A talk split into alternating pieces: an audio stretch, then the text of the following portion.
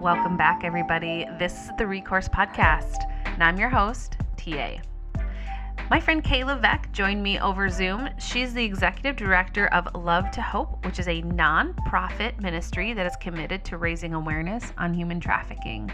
It's a little bit more of a heavy topic today, but I know you are going to enjoy this conversation and learn a lot. Kay did such a nice job of sharing her heart and what her family has been able to do. And so I don't want to take any more of your time. I want you to hear right from Kay.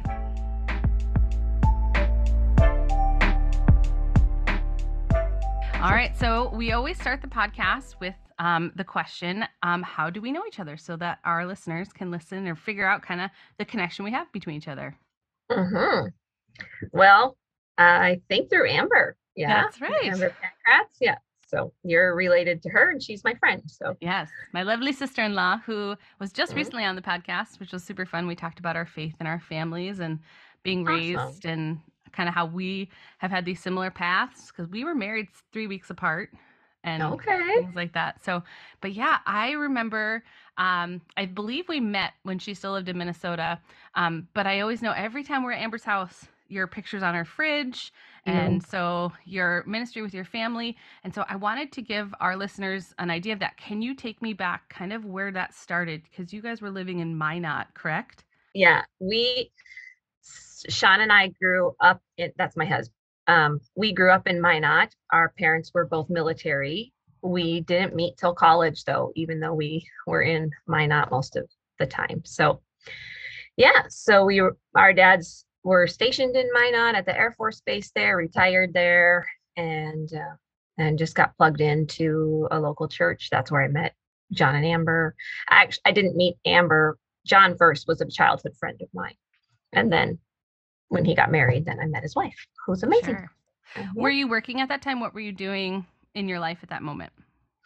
going to school yeah i was a i grew you know did my growing up years seventh really middle school through college and um and got my degree in english education. So i was in high school english teacher. I lasted one year though. Hey, it's a good year. you you made it 15 i made it one. True. and was like nope whoops no, that's okay.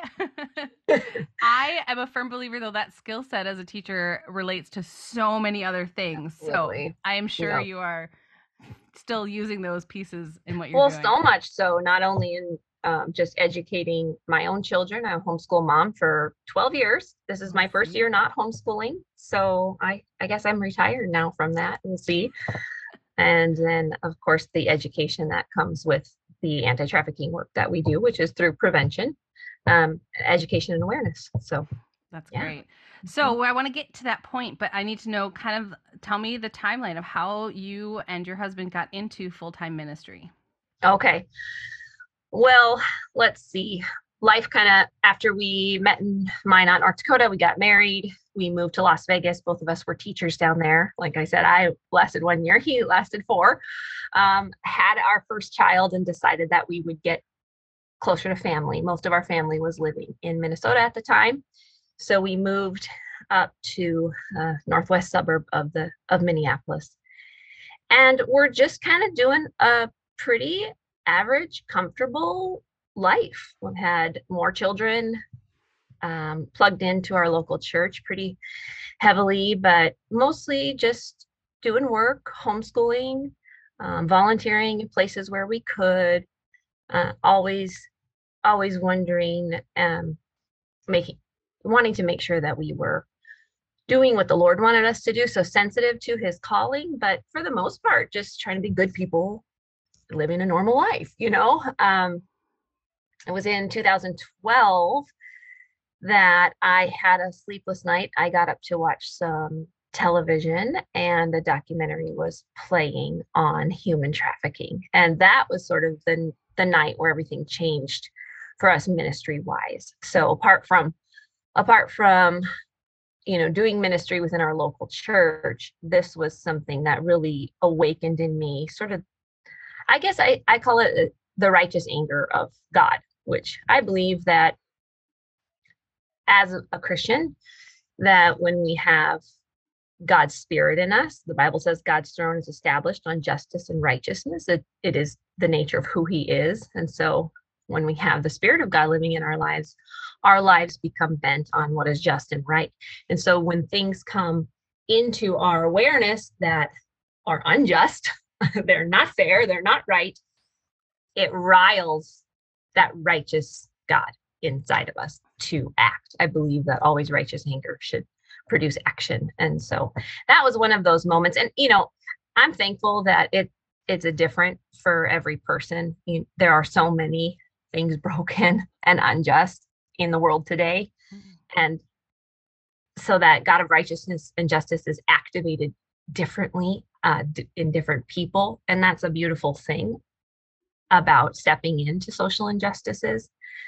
You know, whether you're stepping into homelessness or drug abuse or domestic violence or bullying or pornography or, you know, the list goes on and on. Um, racism, all the things that are wrong in the world today. When when that anger sort of is ignited in us, then it should motivate us to make a difference. And for for me, it was truly that awareness that slavery still existed today and it looked um it you know wasn't in another country it wasn't you know some third world thing it was right in the united states and it was children and and people and children were being sold for sex and it was just so hard for me to wrap my brain around it but i couldn't i couldn't not do something now that i knew. So that was really a pivotal moment in my life had you had any other experiences before that? Like you said, like this was just a brand new uh view of it. Like we I think we all kind of have this outside view of it or this kind of like peripheral like I think it's happening or I'm not sure right. how bad it is. Yeah, I mean, I'd heard the phrases human trafficking, modern day slavery. I just kind of assumed it was rock quarries, you know, um, maybe some honey, um, being sold for sex and then the fact that it happened in the united states and it happened so young all of those things were just uh, you know if i backtrack a little bit you can always see how there's a thread woven through your life it's writes his story and begins to sort of tenderize your heart towards certain things. And so um, growing up, we adopted three kids when I was six years old, and they were trauma kids. They were they came from an abusive home, and so from a very young age, I was able to see firsthand the effects of trauma, um, and and and understood the injustice, like the abuse side that people could harm innocents, you know, yeah, uh, children, yeah. and that we, my parents, demonstrated that we we have an obligation to respond to that in some way to make change. So that was really established very young in my life and actually settled in this understanding of the effects of trauma.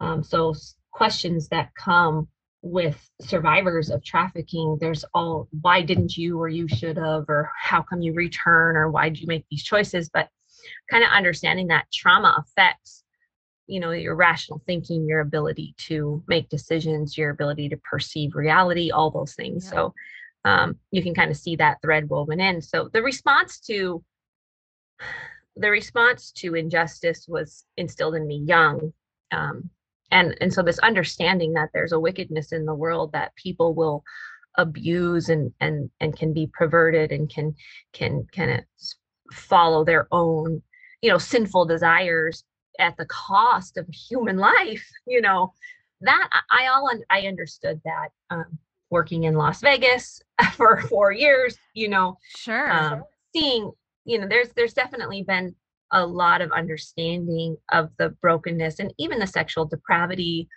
um, of of the world today but that sort of 2012 thing it just it just hit it home in a way i guess i hadn't considered. I hadn't con- i considered that there was you know there's child molestation there's sexual abuse there's rape you know i get all that but it, it hit this level of buying and selling of a human for sexual pleasure it was just almost more than i could really take in and didn't want to know. My daughter was five years old at the time, and all I could do was picture her.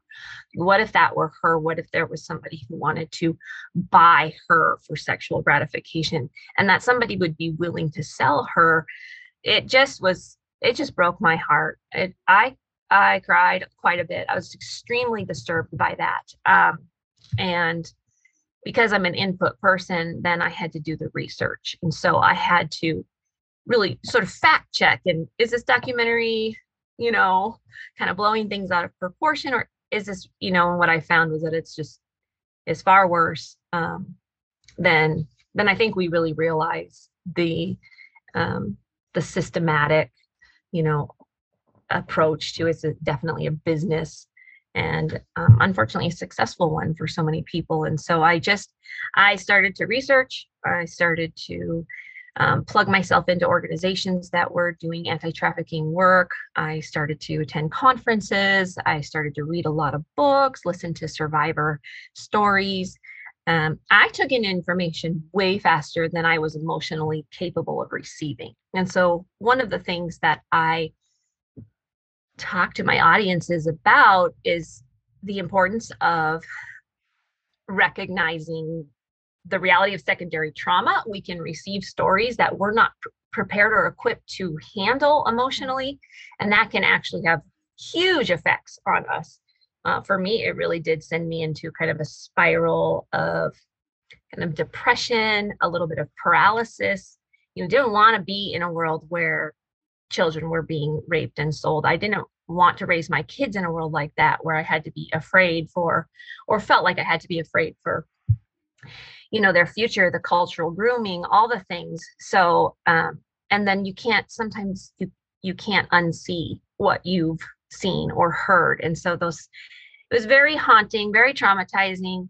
Um, and so it took me a while uh, to really get out of that slump. I was in that for uh, several months just felt dark. The world felt dark. Um, i felt sort of afraid. I felt like all men were perverts. You know it was this whole twisted which of course none of those things are entirely true you know there's pieces of truth in all of that but um you know now people ask me how can you spend so much time educating on such a dark topic and learning about such a dark topic? It's because i spend a lot of time in the light and i spend a lot of time in god's word and the understanding of who he is and how he um, works to bring about justice and righteousness how he's near to the brokenhearted you know, um, how he's moving. And so that really, Bible says, you know, he lifted me out of the muck and mire and set my feet on higher ground. And so that was really, it was, it was you know, several months in this. I don't want to know what I know. I don't know what to do with what I know. I don't like the world to, I'm going to climb up on to the rock of what can I do what is my response and how can the lord enable me to take on what he's clearly given me a burden for? And so how did that, that sorry to interrupt how did that work then also with sean? With you obviously had got um, downloaded into by god to get in and look and try and yeah. Like kind of immerse yourself to learn. How was that for him? Was that a topic instantly like yeah i'm in with you and i want to see or i want to learn as well or was that a whoa that's a little yeah I wouldn't say instantly. Um, so probably a year of me learning and you know he'd come home from work and I'd sort of dump my knowledge on him which thank you so much for my long day at work and now you're coming home and telling me these horrible things you know um so I would say at least 6 months to a year of just kind of me feeling passionate about this, learning about it, and educating him. Um, and then eventually he just got fiery about the cause with me. I know he started to read some of the books I was reading um, and attend some of the conferences or or nonprofits, you know, meetings and that we were going to. And um, he also has a he he has such a heart of compassion and empathy, and and so I think that for him, it was again just how young and um, what are we doing to stop this? And what is the message to you know the world today to make a difference? And so he he got on board with that. And then when he did he was all in. So it, it was kind of a slower you know build up to Mhm. yeah i actually want to take this on with you. And we've both been gifted. You know the other thing is we tell our audiences tune into that righteous anger. It looks different for everybody. There is something about the world and the injustices out there that that that prick you in a way like they tick you off. And so that's to motivate you to get involved and make a difference. Um, and then and then it's super important too to recognize how uniquely gifted you've been. You've got a different skill set a different way of approaching the problem and so we have to look at that. So for sean and i speaking and teaching is natural for us. It's mm-hmm. it's part of our education. We both are teachers by degree lots of public speaking by life experiences.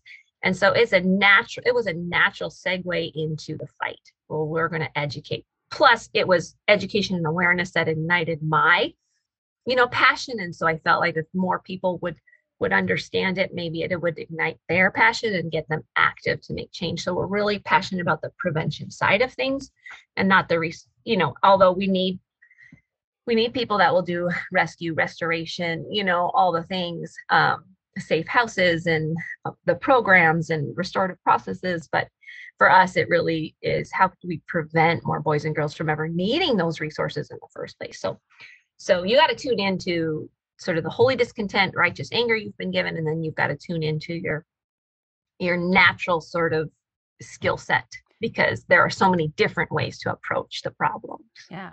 Was there a Mhm. pivotal moment or kind of a um, a time when you guys were both like, okay, but then we need to do this full time. Like we're we're learning, we're doing, but we're still pulled in other directions with Yeah. you know, what what was the Mhm. apex moment that or I don't know if that's the right word, but what was the pivotal moment that tipped the scales for you guys? I think it was just it was just the fact that we had started together to begin um, to teach and educate communities when we had the time, Mm. and so it felt like we never had the time to do it as often as we wanted to. So the more we educated communities, the more we wanted to increase our capacity to educate communities, and it felt like sort of you know our life responsibilities and current jobs were holding back us back from being able to do that at the level we wanted to and so Sure. we began to really get this sense of calling that was in about 2015 2016 somewhere around there so about four four years so of since i discovered that you know watched that documentary to you know plugging in educating attending conferences. We became trained ambassadors through shared hope international. So we went through a lot of their training processes to become speakers for them spoke for them spoke for stories foundation. Um, and so we wanted to just do it more.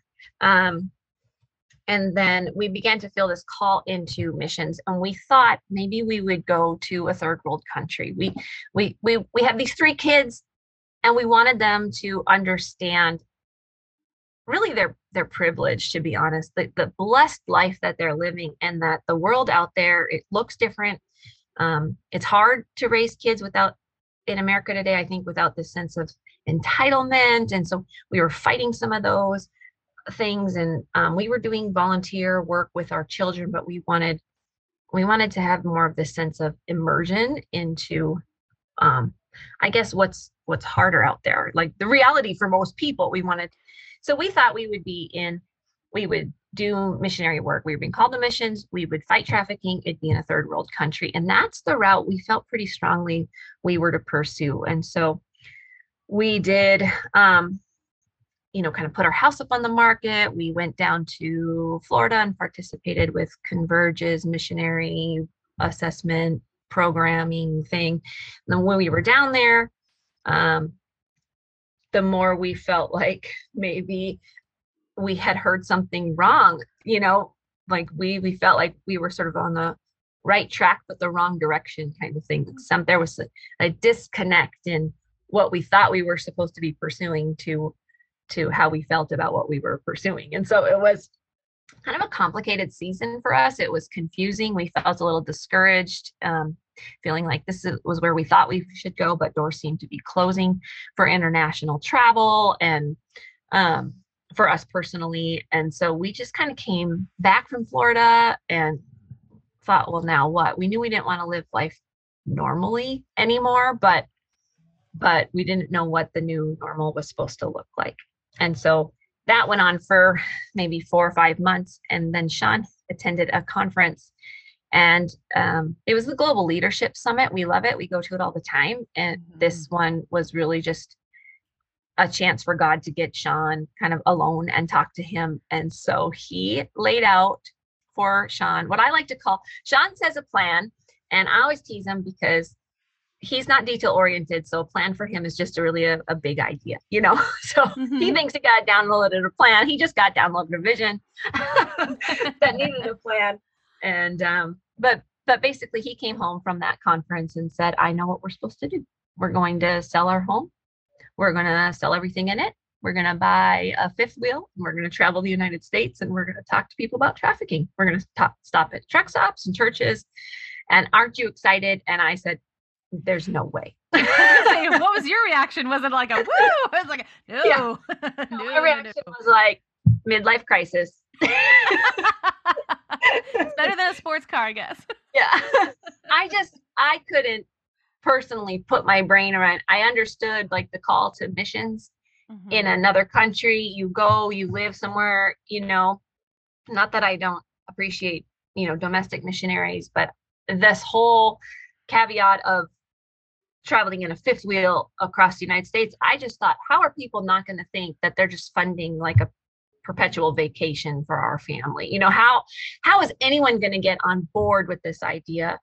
Um but God was faithful to not let me sit in my um in my no on my no button too long in that sort of the next day literally the next day. So he came home he told me that woke me up to tell me that. I said no and then made him go to bed because i didn't want to talk about it. And then the next morning um, sean is up. He's tinkering around the house because we're going to put it on the market because we have a plan now. We have a calling right? We're going to sell the mm-hmm. house. We're going to buy the fifth wheel. We're hitting the road. And I am laying in my bed, sort of rebellious and resigned because I had wrestled with God that whole evening. I got no sleep, wrestled with the Lord, knowing that He must be in this call because it's so crazy. And I will tell you, God is always in the crazy. He's He's always mm-hmm. in what really doesn't make sense. On paper, it doesn't work out. Logistically, it's confusing because that's where He gets the glory, where He gets to say, Yeah, it doesn't there's there really is no reason that this should work but it's going to because i'm in it and so i also knew that god was in it because my husband was willing to leave his career all the stability involved in that um, with retirement and health insurance and all the things he was going to say no to that um, or goodbye to that and and yes to this and then it was camping which sean doesn't even like to do so all of those things were telling me God has definitely placed this call on him, and I would be a fool to say no to that. And so, laying in bed, kind of rebellious and resigned, feeling like, yeah, we're going to do this. I don't really want to. Um, and then though I just felt the Lord just say, can we just reason this together? Let's just reason this together. And my mind began to flood with ideas of how this could work if it actually had a plan and wasn't just a big idea. And so I met Sean on the deck that morning with a cup with a cup of coffee and just said, "All right, let's talk this out." That's when we say "Love to Hope" was officially born. Okay. That's when we say this is when we we had committed, hadn't been named yet. The name came, but later, my seven-year-old, he's now 13, but my seven-year-old at the time named the the ministry. We had been talking to our kids about missions because we had felt that call to a third world country. So we've been preparing our kids for something different, a new way of living, um, that we felt God was moving our family um, to something new and, and different and maybe hard. Um, so they, they were prepared. So then when we began to explain this sort of road tour in the United States, our little guy, Caden, he was seven, he says, well, if I were going to name a ministry, I'd call it Love to Hope. And, uh, and his older siblings were like, what does that even mean? That's stupid, you know, like like all good siblings do. Of course. and um, but Sean and I thought, wow, that there's probably really some wheels behind that. And so the gist of it comes, you know, if you're going to love people well, the way that Jesus loves people, you'll bring them to hope. Yeah. And we believe that hope is found in Christ, that true rescue, restoration, redemption is found in Jesus.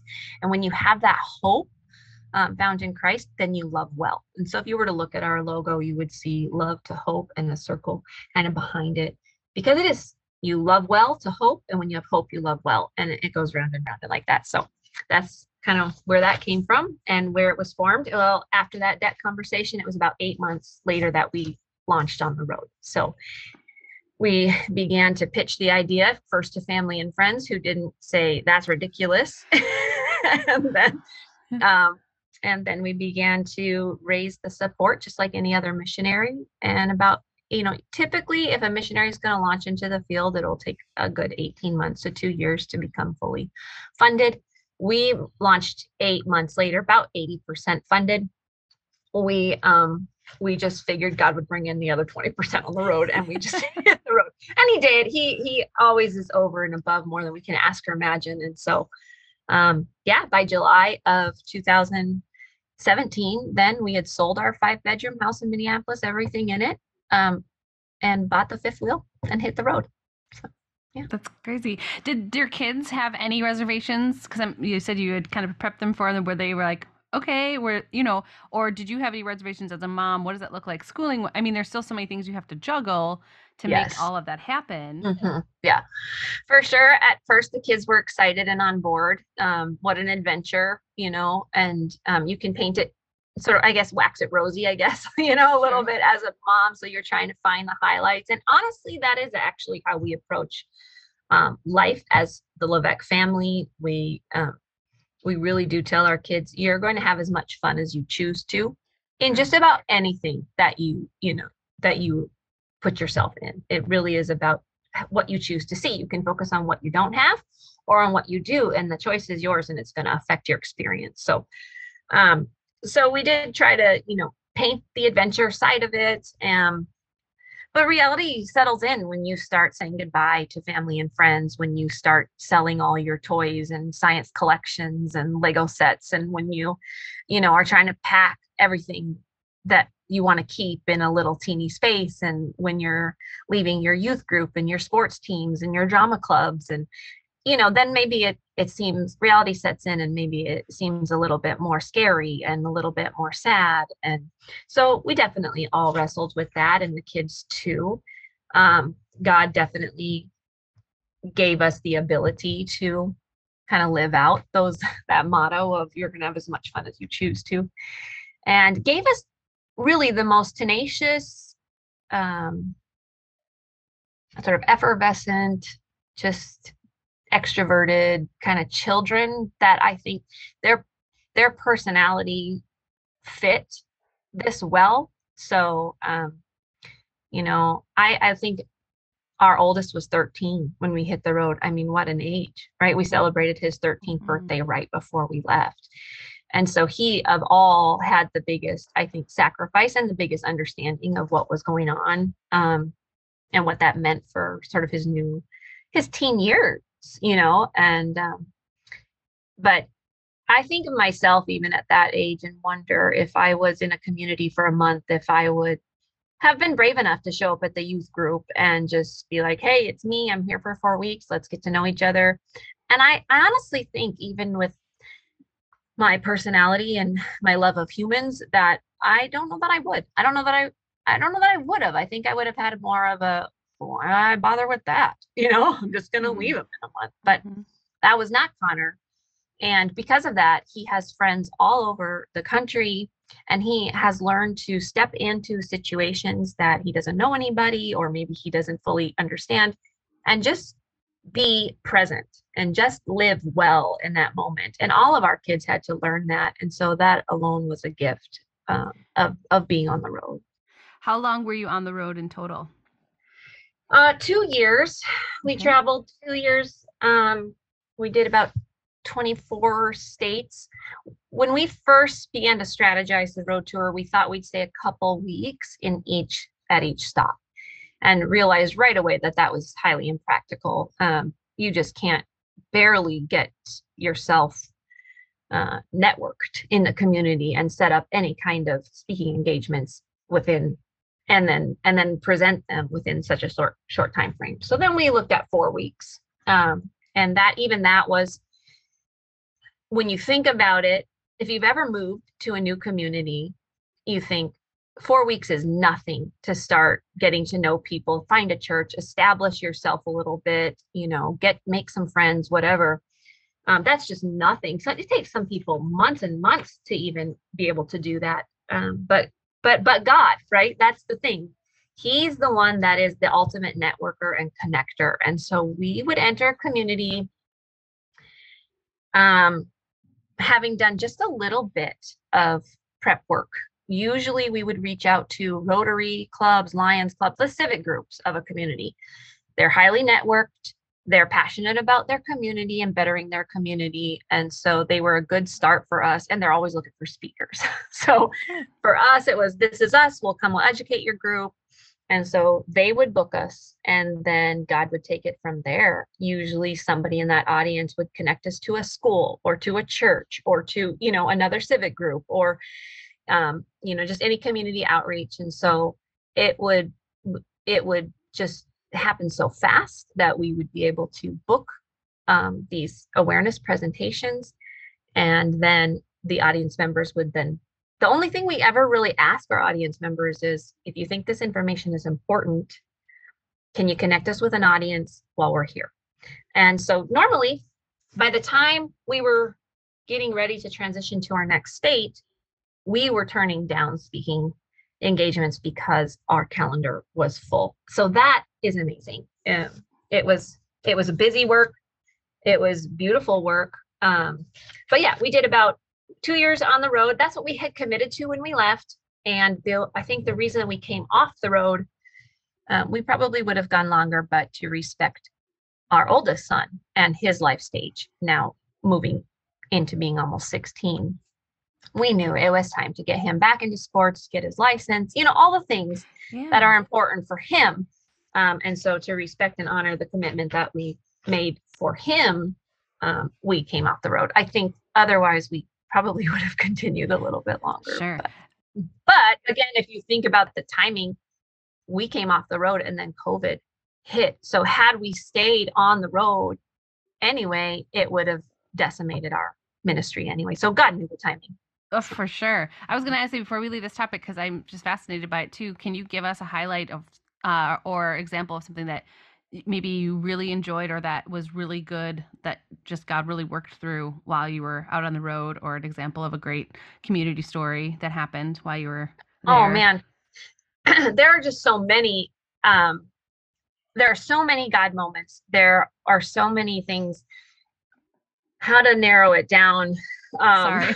no, it you know, when you think about it from there's the different perspectives and lenses to look at it from a parenting, homeschooling mom perspective. I mean, it was phenomenal to travel America and to be able to bring sort of history and and and local landmarks and everything sort of to life um, to be able to the, the just sort of the field trip experiences and and the things that God did for my kids um, to connect them to. I mean, they went on youth group retreats because a church just took them under their wing and said, Hey, we're going to go to camp this week. Do you want to come? And our kids would go. Or um, so we, our very first stop uh, is probably one of all of our favorite stories because it was this like, oh my goodness, we did it. We're here. We're at our very first stop. And so we had had a family, some close friends of ours come.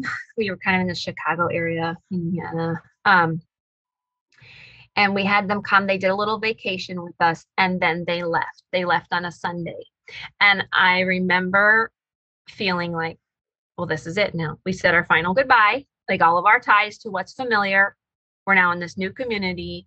And so, and I I, I was crying because I just thought, oh my gosh, this what did we do? This is just so much. Um, and so it was Sunday, so we were gonna go to church. So we found this little church and it was this tiny tiny church we walk in um, and and we sat down and behind us was this sweet couple. And after church, they kind of, who are you? You know, the little introductions, and we explained, this is us. We're we're now traveling. We're bringing awareness to human trafficking, all the things. They say, do you like Chipotle? Well, you have to know that Chipotle is like a family favorite place to eat. And so our kids were like, yes. And so they like, let's go out to lunch after church. So we went out. Um, they treated us to Chipotle. I mean, they just met us. Um, treated us to Chipotle, got to know them, got to know our story.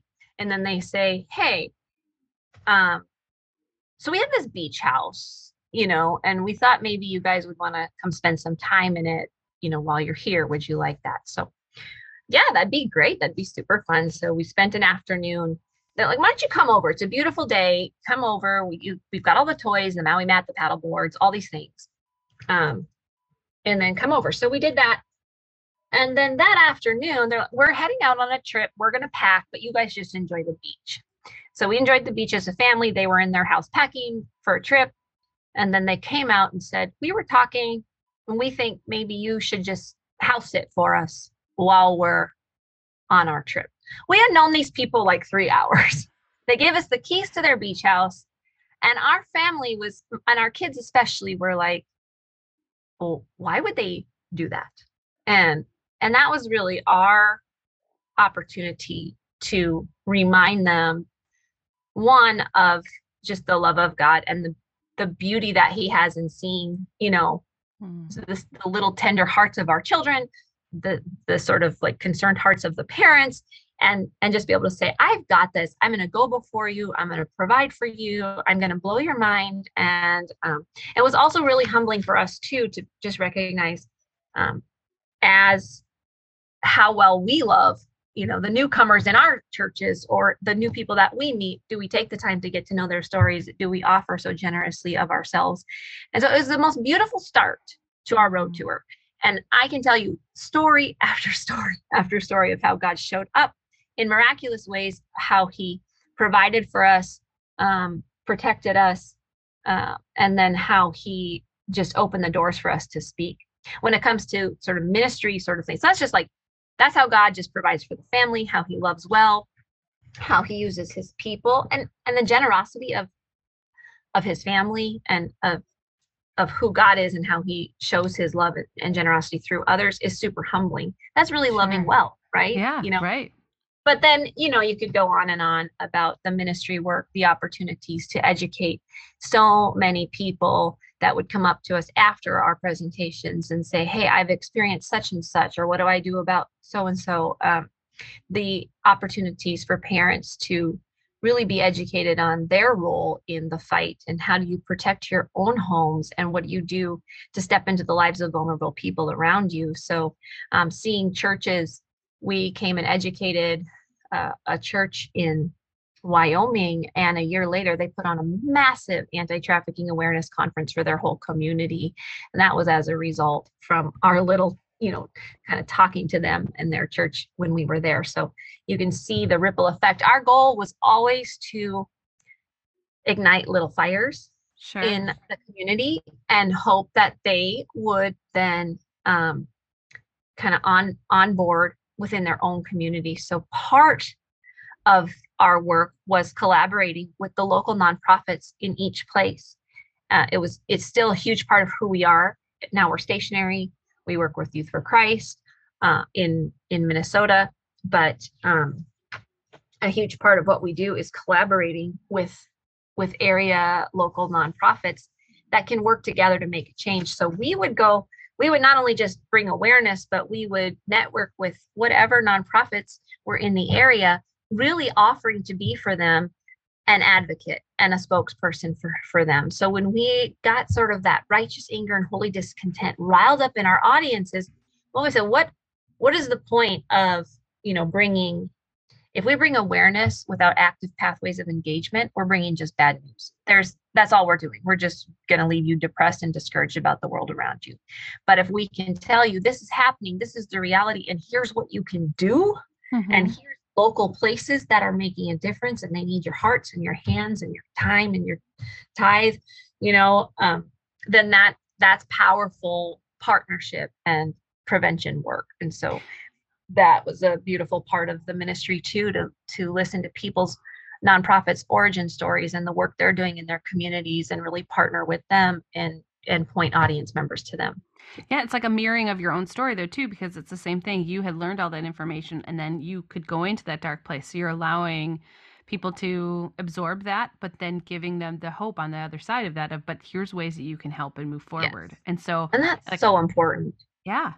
Um, mm-hmm. um what are some ways so people who are listening um what is the best thing you would say like um, check out this website connect with this group what are what are some things people can do even listening to this to start thinking through ways that they can proactively and i really like that it's proactive rather than reactive yeah. proactively help and support. Yeah.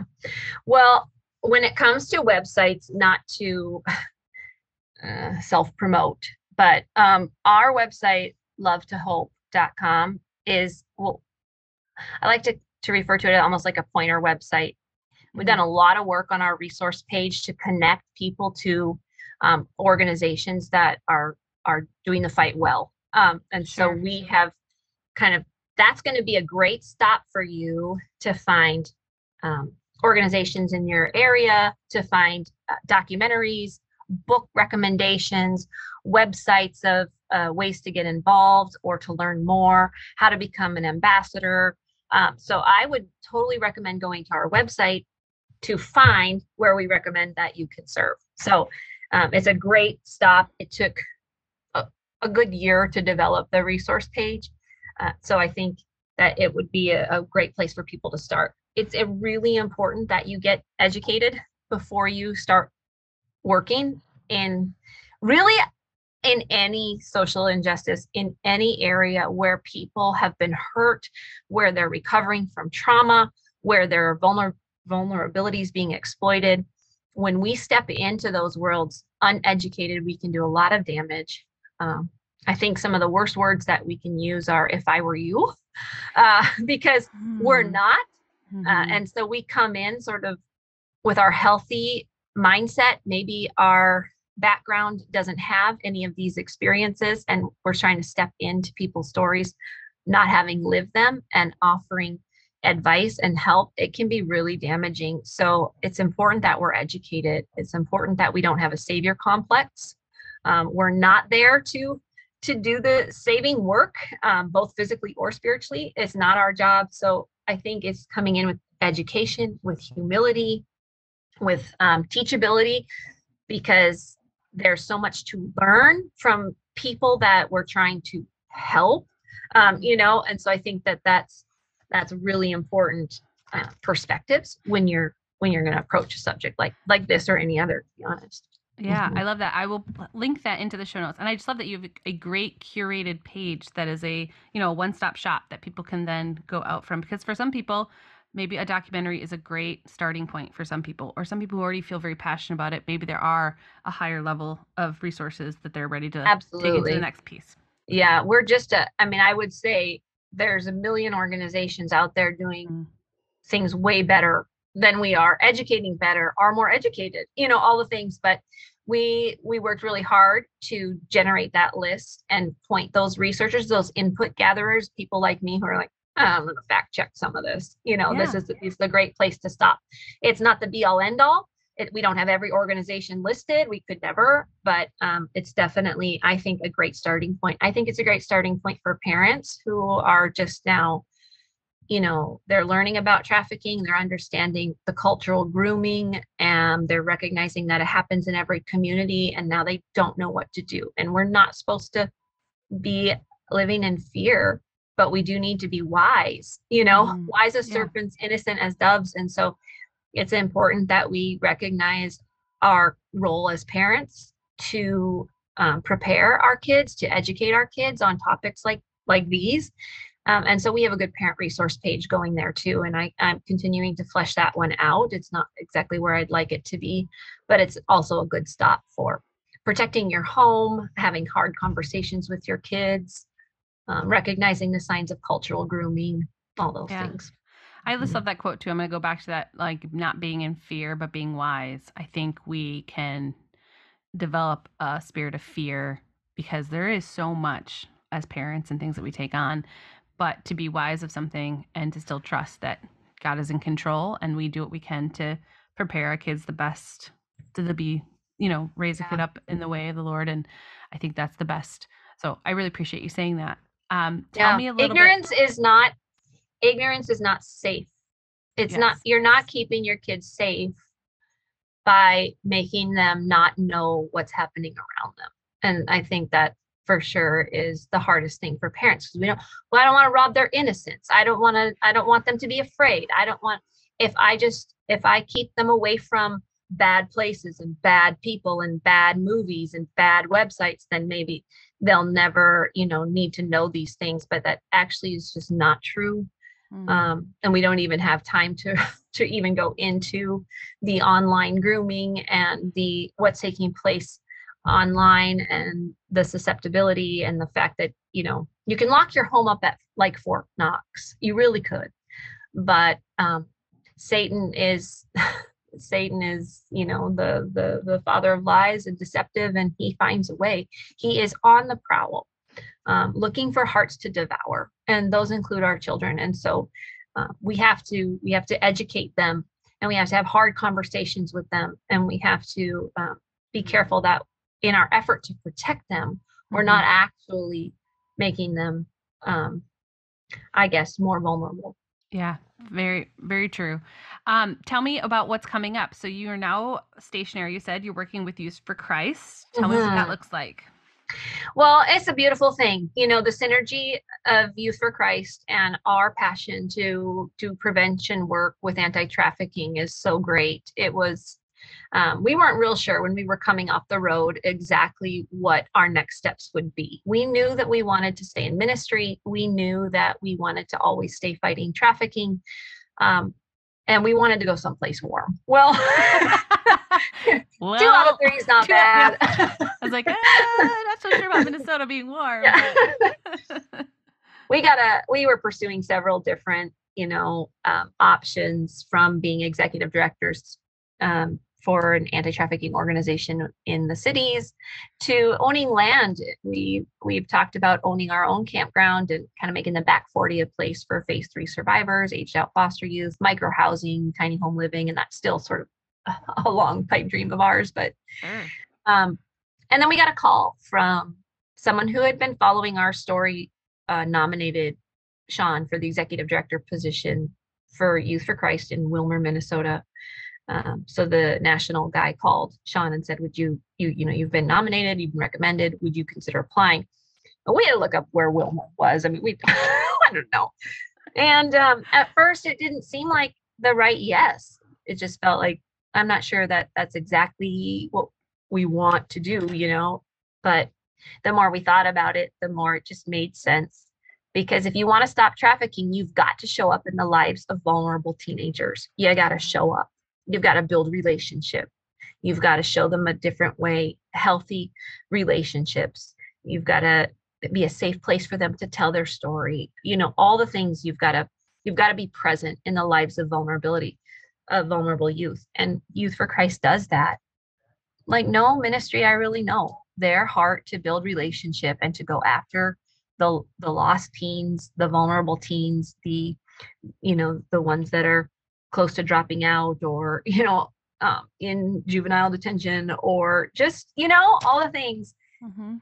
Traffickers are so good about exploiting vulnerabilities that and what are the number one the number one need of all humans is to be loved it's to be known it's to be seen it's to matter to somebody and so we've got to step into the lives of of a step into that need with authentic love. Well traffickers will step into it to it with for the purpose of exploiting it this pseudo love this pseudo relationship. I'm going to be the family you need the safe place that you need the father figure you need the whatever it is. Um and so how much more do we need to step into those vulnerabilities with with the truth of God's love for them and authentic hope and and love. And so that's what Youth for Christ does well. So we said yes, and we came to Willmar um, in the fall of 2019, and then and then COVID, right? So we came to this new community. By the spring of 2020, the whole world was shutting down, um, but God's been faithful to help us establish a presence here and continue with the work that he's doing to love teens um, to the hope of Christ. Wasn't a, it was about six months to a year that Sean asked me to step in and run uh, an ministry through Youth for Christ called Parent Life, and that works all all ministries of Youth for Christ underneath this large banner of Youth for Christ are different ministries that work with a certain small group of people. Um, it might be um, juvenile justice mission where they're working with people that are that are locked up in juvie, or it might be campus life where they're working with students on campus, or th- there's a whole bunch of different ministries. But parent life is the one that works with pregnant and parenting teenagers. And so uh, for me, that was one of my easier yeses. I tend to be kind of hit my no button first, as I showed you um, previously. But um, that was an easier yes. When we traveled, we told the story of Rebecca Bender, uh, and we talked about the grooming process and the exploitation of vulnerabilities. And Rebecca happened to be a pregnant teenager when her trafficker found her, and uh, and exploited that vulnerability of that desire to have a family and uh, to to provide that that home life that she wanted for her soon to be daughter. And so uh, we told that story over and over and over again. And then when so sean asked me to to start parent life it was kind of my opportunity to work with the rebecca benders of Willmar. you know it was just such a a perfect segue to step into that vulnerability that unique vulnerability of of um, now i'm a teenager and now i'm a mom and um, how do we do that? So it's been beautiful. I love it so much. It's messy. Their lives the stories are messy and but it is just such an opportunity to live out practically the message that we give so often is that yeah. you got to show up you got to love well you got to love people to hope I love that. Um, what advice do you have, or what is in closing kind of some of the ways that you would encourage people if someone's looking at going into ministry, maybe going into missionary work, or or being able to even just um, on the side support? What are some of the best ways they can do that? Advice you have? Yeah, I mean, definitely you're going to want to tune into that righteous anger, that holy discontent. You're going to want to tune into your unique skill set. We can have mission envy way too often where we want the platform of somebody else or we want the we want to be able to do what somebody else is doing, but God has a unique place for each of us to serve and and that's going to look different. So always say my some of my favorite verses um, don't despise the day of small beginnings the Lord rejoices to see the plumb line laid. And so I think it's really important as you're considering your next step in ministry that you are okay with small things and small spaces and not literally like the travel trailer, but maybe. maybe. but your your platform might be small. You might work with just a few people. You might have just a few converts or whatever it is that you're going for. But don't despise the day of small beginnings because the plumb line's been laid. And man, makes plans, but the Lord determines the steps. And so we just have to walk it out, um, you know, sort of daily asking what the next thing is for us. And when you have sort of that inkling, like maybe I should be using my gifts of speaking to bring awareness, then then you start with an already established ministry that you can learn from and grow from and you can come in as an intern or an apprentice or just an advocate a volunteer and then you begin to be learn to learn and be teachable until god makes the next step um, available to you. And and that really what it is when you're stepping into really anything he asks for you you only get a, a vision of a step or two. That's what that's how god works because he's the good shepherd and so you don't usually have the full plan you know and if you think you do you're gonna you're probably wrong. So uh, most of the time. So so you just do the next step the next thing in front of you. And that might be as small as you know i'm just going to mentor this one teen girl because she needs some resource in her life that's safe and and then god pretty soon has developed a ministry of you know mentoring and connections with you you don't know where he's going to take it but if you're not obedient to the small things you will never hit a big thing you just won't um, because that's how god that's how god shows um, you know if you're if you're faithful with the little, then you're given more. And so Yeah. he honors that word and that promise. So I love that. I think that's very encouraging.